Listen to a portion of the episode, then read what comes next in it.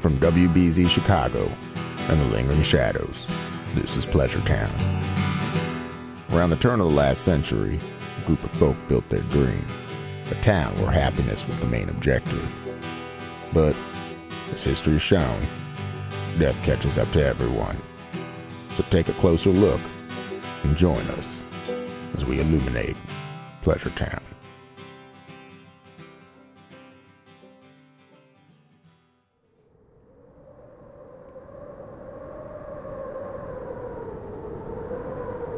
You know, Si, us ghosts get a bad rap. We are a misunderstood bunch. Other people think we run around in bed sheets or we're lingering just to get a scare or two. Seems like every malign group has its own movement. Maybe we should have ours.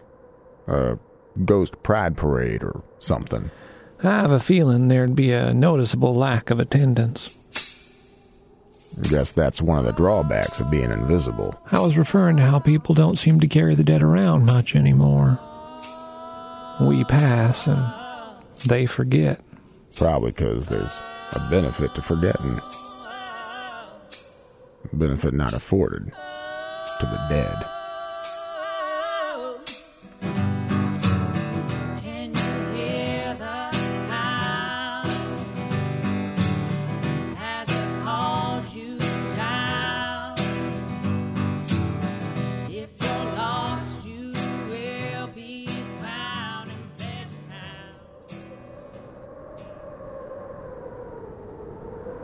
I didn't frequent Pleasure Town's bars as much as you did, Claude. Well, not many did.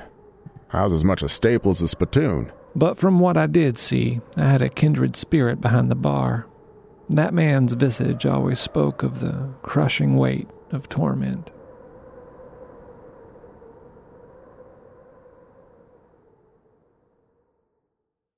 Time had passed.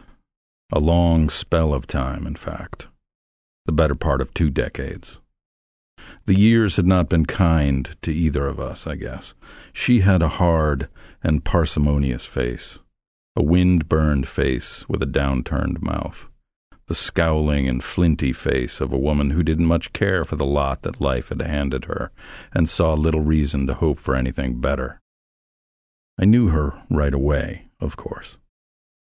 I had not laid eyes on her since before the day I fired a slug from a Colt peacemaker into her husband, killing him. But when she walked into my bar, I knew just who she was. And I further knew that she knew just who I was. I cannot now recall his name, the husband. Jansen, maybe, or Johansson. He has lived in my mind these years only as the Swede.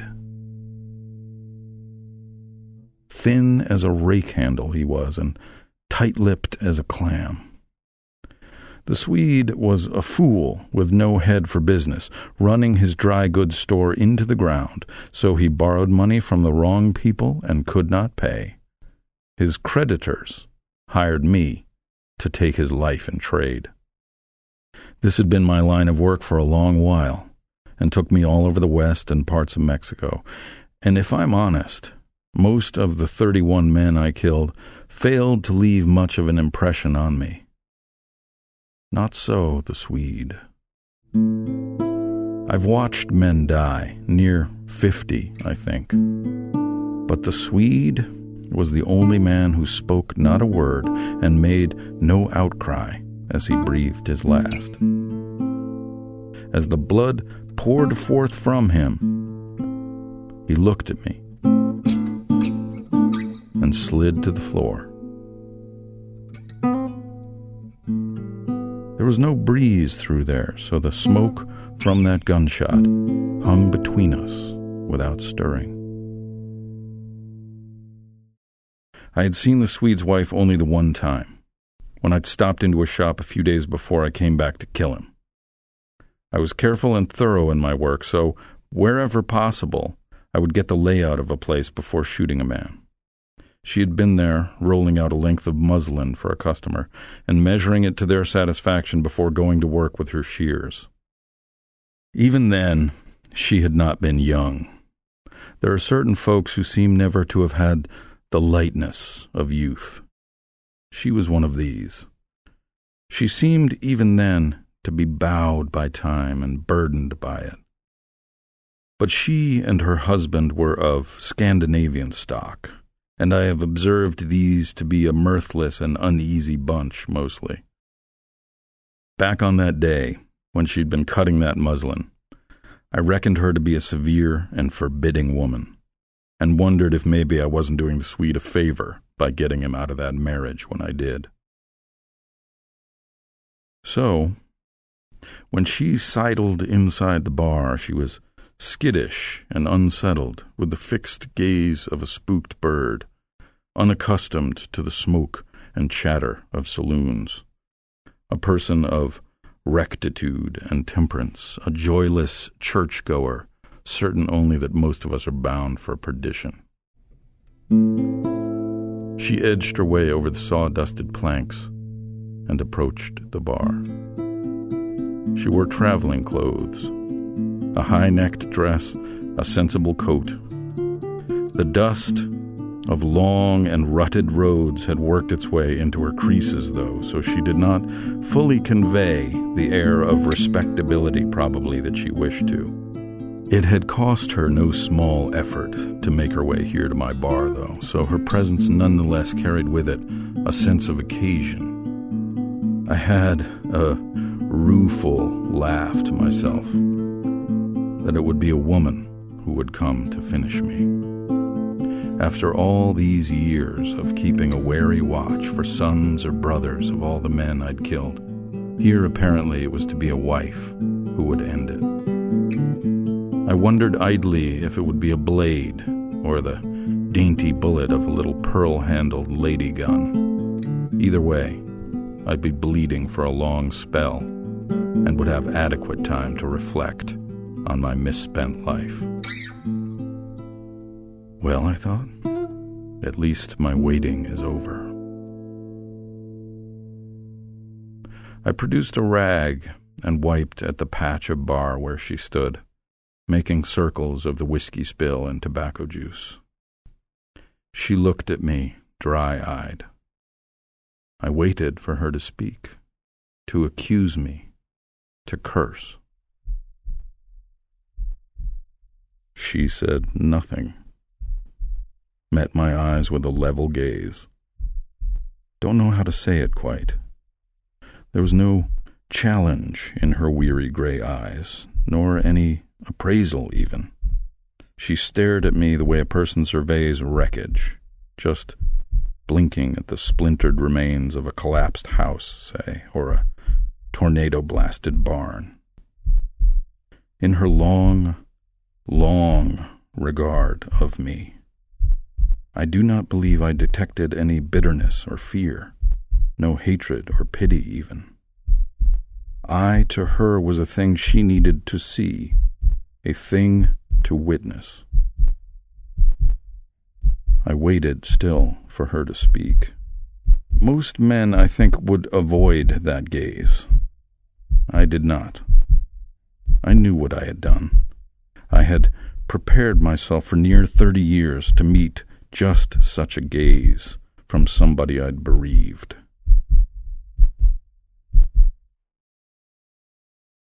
So it was here. The moment I'd been bracing for, the moment that had occupied my thoughts every day since the last time I pulled a trigger to slay a man. I had pictured it thousands of times. This last encounter I'd ever have. My overdue demise, the vengeance of the blade, the retribution of the gun. I had resolved long ago that I would make no move to stop it, had chosen just to wait with eyes open and mouth shut. Now that it was upon me, though, this moment, I noted I had a restlessness in me, an itching, you might say. She was a hard faced woman with hands knotty from work. And I knew some of that hardness, some of that weariness had been given her by me when I killed the Swede. And I knew, even though my years of mayhem were behind me, that I could drop her with a fast right to the jaw. But the fact that I could drop her did not mean that I would. I laid both my hands flat on the bar and pressed them into the warping wood and waited. She blinked at me. She waited too, seemed like. Finally, I spoke. What'll it be? I said. She thought for a second or so. Then her cracked lips parted, and she said, Would you have a cold birch beer? We both of us had the croaking voices of people who almost never speak. No, ma'am, I said. If you don't wish for strong spirits or beer, there's a bottle or two of sarsaparilla. We have no ice, though, so it won't be cold, I'm afraid. I fetched her drink. She took a long slug of it, still peering at me. You're just passing through, then? I asked her. She considered this, sipped again. I wanted for her to smash the bottle into my face, to grind the shards into my eyes. I was tempted to lay my hand on the sawed off under the bar and place it before her. I wanted her to pull a buck knife from her boot and plunge it in my throat, to produce a pearl handled lady pistol from her bag and fire a small caliber slug into my gut where it would ricochet around under my ribs and tear me up. Yes, she said finally. That's a shame, I said. This is a pleasant little town. I have little doubt, she said, and drained the bottle. She fished a coin out of her purse. I tried to refuse it, but she pressed it onto the bar and looked at me one final time. She nodded and was gone.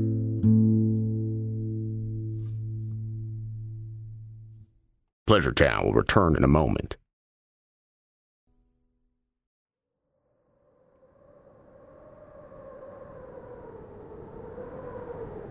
Some of Pleasure Town's greatest stories are best told by those who never set foot in our settlement. But to be among us, their lives had to have intertwined with ours. That's true. In some cases, so did their deaths.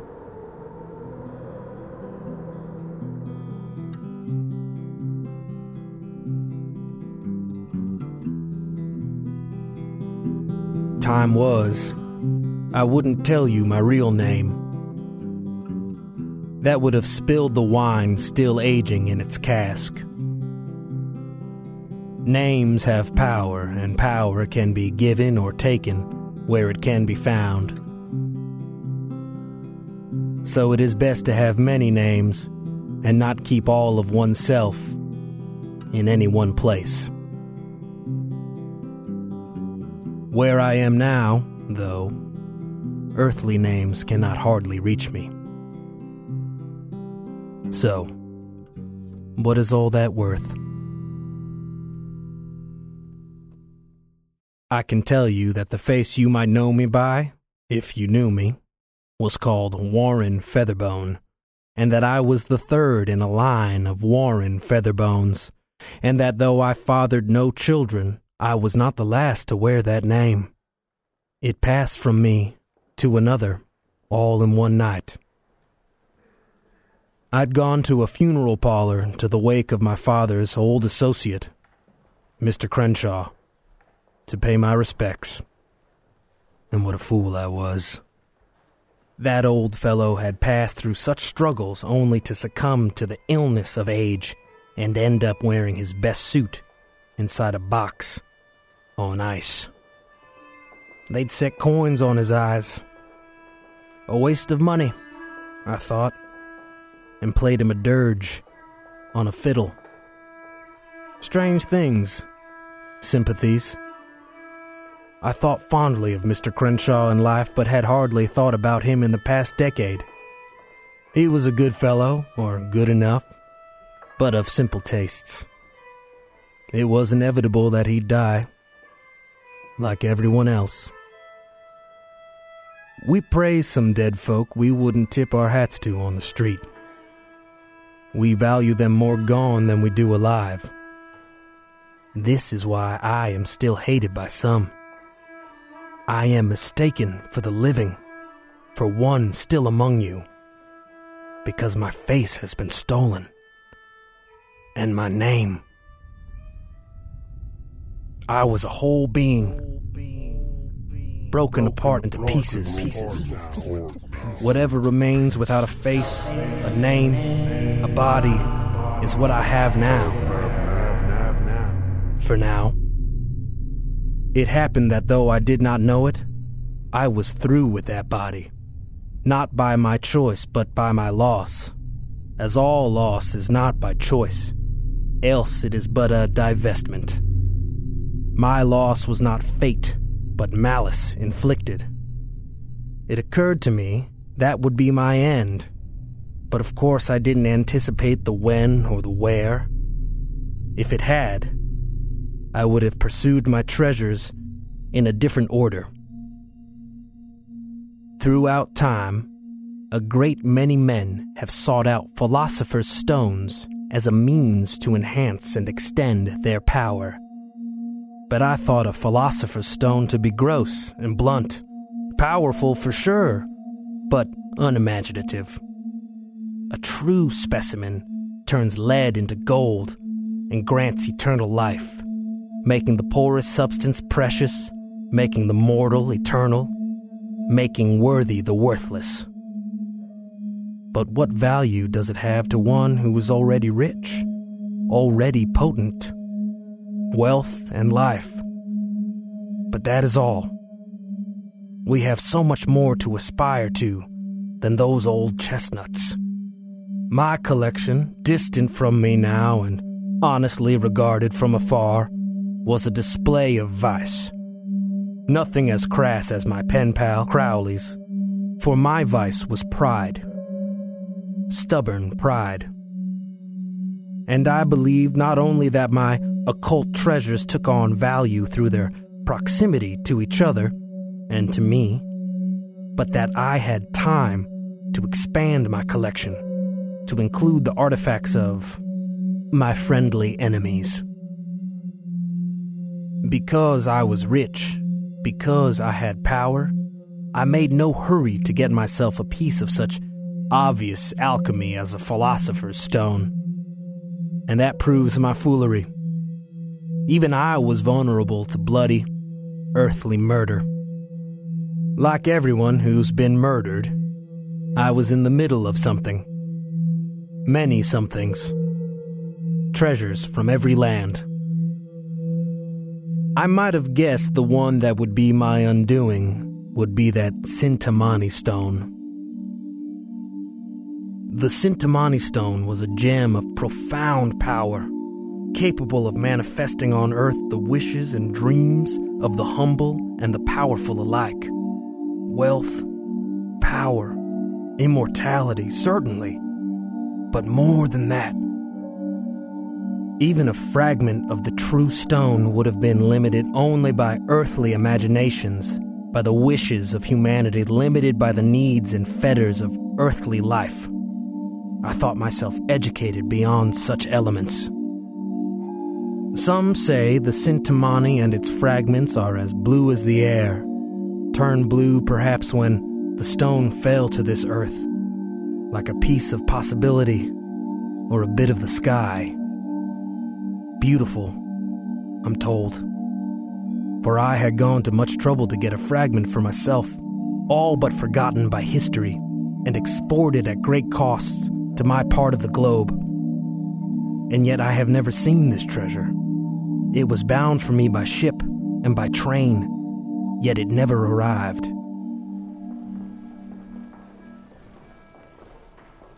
By chance or by fate, this treasure was lost to mortal interventions.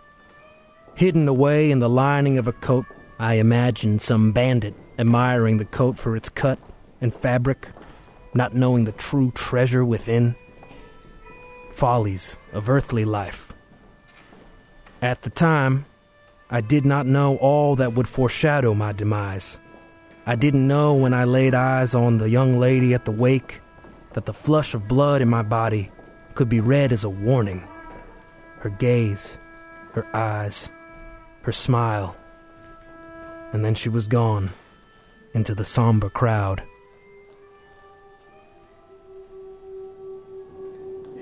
I saw her again that very evening in my home, singing in my bedroom. I didn't know her voice, didn't find it familiar.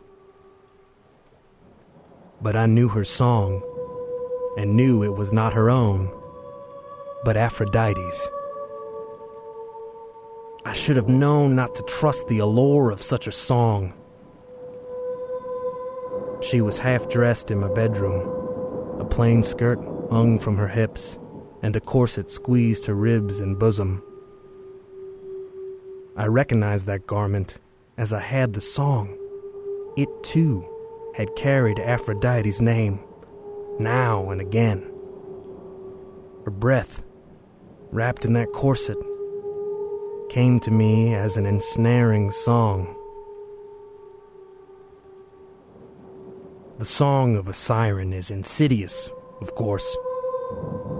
I stepped into the room. Its beautiful treachery isn't any compulsion of the limbs, I assure you. I stepped onto the Persian rug I'd bought in Baghdad. The masterful music sways from within, from the mind, like an audible drug, making one, me, believe it is our idea, even a good idea, to play along. I passed myself in my dressing mirror. In my case, it occurred to me that I would play along until I could outsmart this temptress, both knowing and not knowing that was folly. I stood next to my bed and felt my heartbeat when she smiled, ever singing. She patted the bed next to her, and like a fool, I sat with her, sang almost in song, My dear, I don't know what you want, but I may not be the man you take me for. That was when her father stepped in with a pepper box pistol in his casual grip. I did not know him then, but he was the unfortunate Alvin Pilfer, a fellow I wouldn't want to know in life, and I am sorry to know now. We know what we need to know, and we'll take what we want to take. I stood up straight and moved to protest, to scold this fellow. I imagined we were closing in on the climax of my life, and I took a breath to speak my final words. But he pried the trigger at once and put me down in a flurry of smoke and shot. I crumbled onto the floor. With my chin to my chest, I looked past my tattered shirt, already soaking up blood, at the man who become my killer. He put a finger behind his ear. I'm sorry, Mr. Featherbone. Were you about to say something? Hardly able to breathe, even slowly, I laid my head back on the floor beneath me. I managed to get out. He came forward, straddled my torso, put his hands to my bloody chest, and licked clean a red stained finger. He leaned deep on my ribs, pressing the breath out of me. His nostrils flared and he breathed in as I exhaled, breathing in my essence. But with the last exhalation, I also gave my killer my curse. His accomplice stood and headed to him, saying, Well, then, I guess we're done here, eh, Alvin? Don't call me that! Let this be the last time you call me that! After all, tonight I am a new man. I am Warren Featherbone the Third. My final meager prize in life was seeing the look on Alvin Pilfer's face as it became mine, and as he felt his chest split raw where mine would have been scarred if I had lived. That was the moment that I expired. Enough has been written and said about the passages out of life, I'm sure. The learned, I can tell you, won't find it surprising. Do your reading. Suffice to say, as I entered the thundering winds coming across the plains of death, I heard Alvin Pilfer feel some measure of pain. Does it hurt? Yes, it hurts. Looks almost healed already.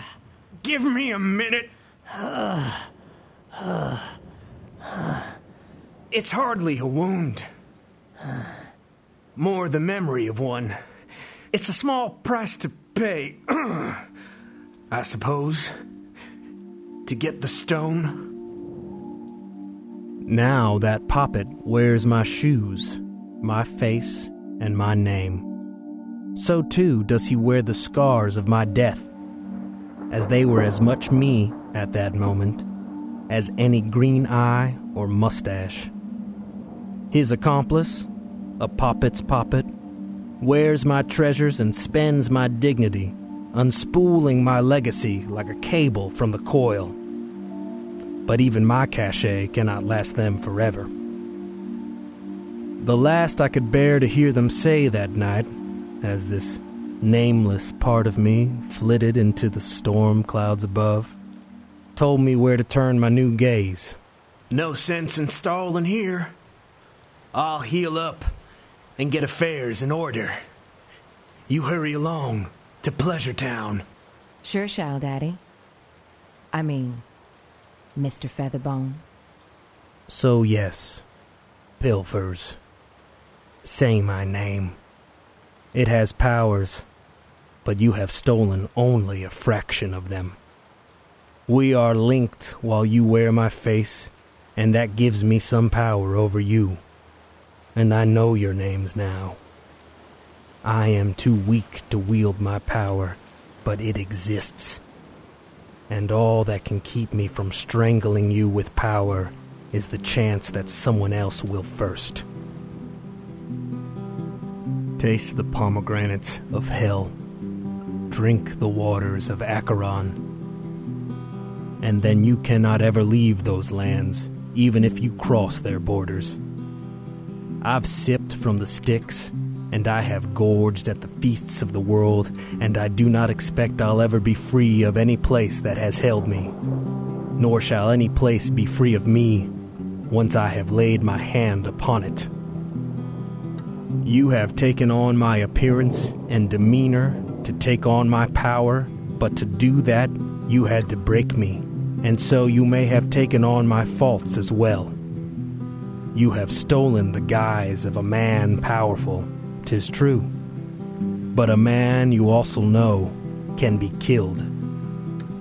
And so it is with this hidden breath and wicked word that I do curse you and your daughter to know within that which you have wrought without destruction and our sympathies.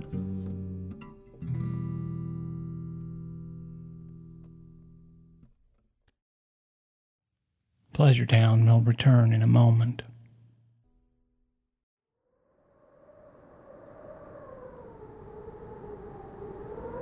What would you wear? To what? The Ghost Pride Parade. Spurs. And? That's it. Nothing but spurs. I'm not sure that'd get the best reaction. It's not like they'd see anything anyway. But frankly, it's their loss.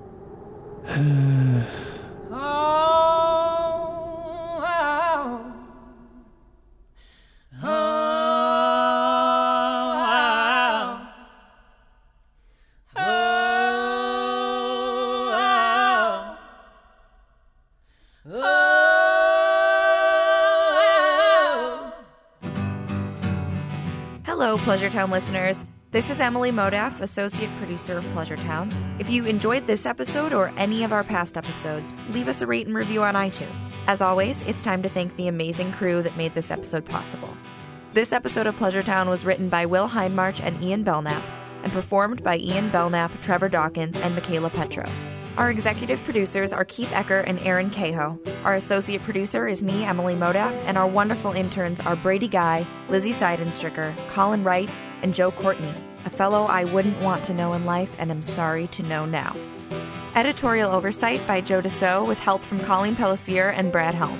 Original music was composed and performed by River Rising's Megan Diger and Tim Hazen and engineered by Colin Ashmead Bobbitt. Pleasure Town is an ever growing interactive narrative which relies on your creativity, your imagination, and especially your voice to expand the legend. Find out how you can join the story at PleasureTownShow.com. Thanks for tuning in, Pleasure Town listeners. Now go after your happy.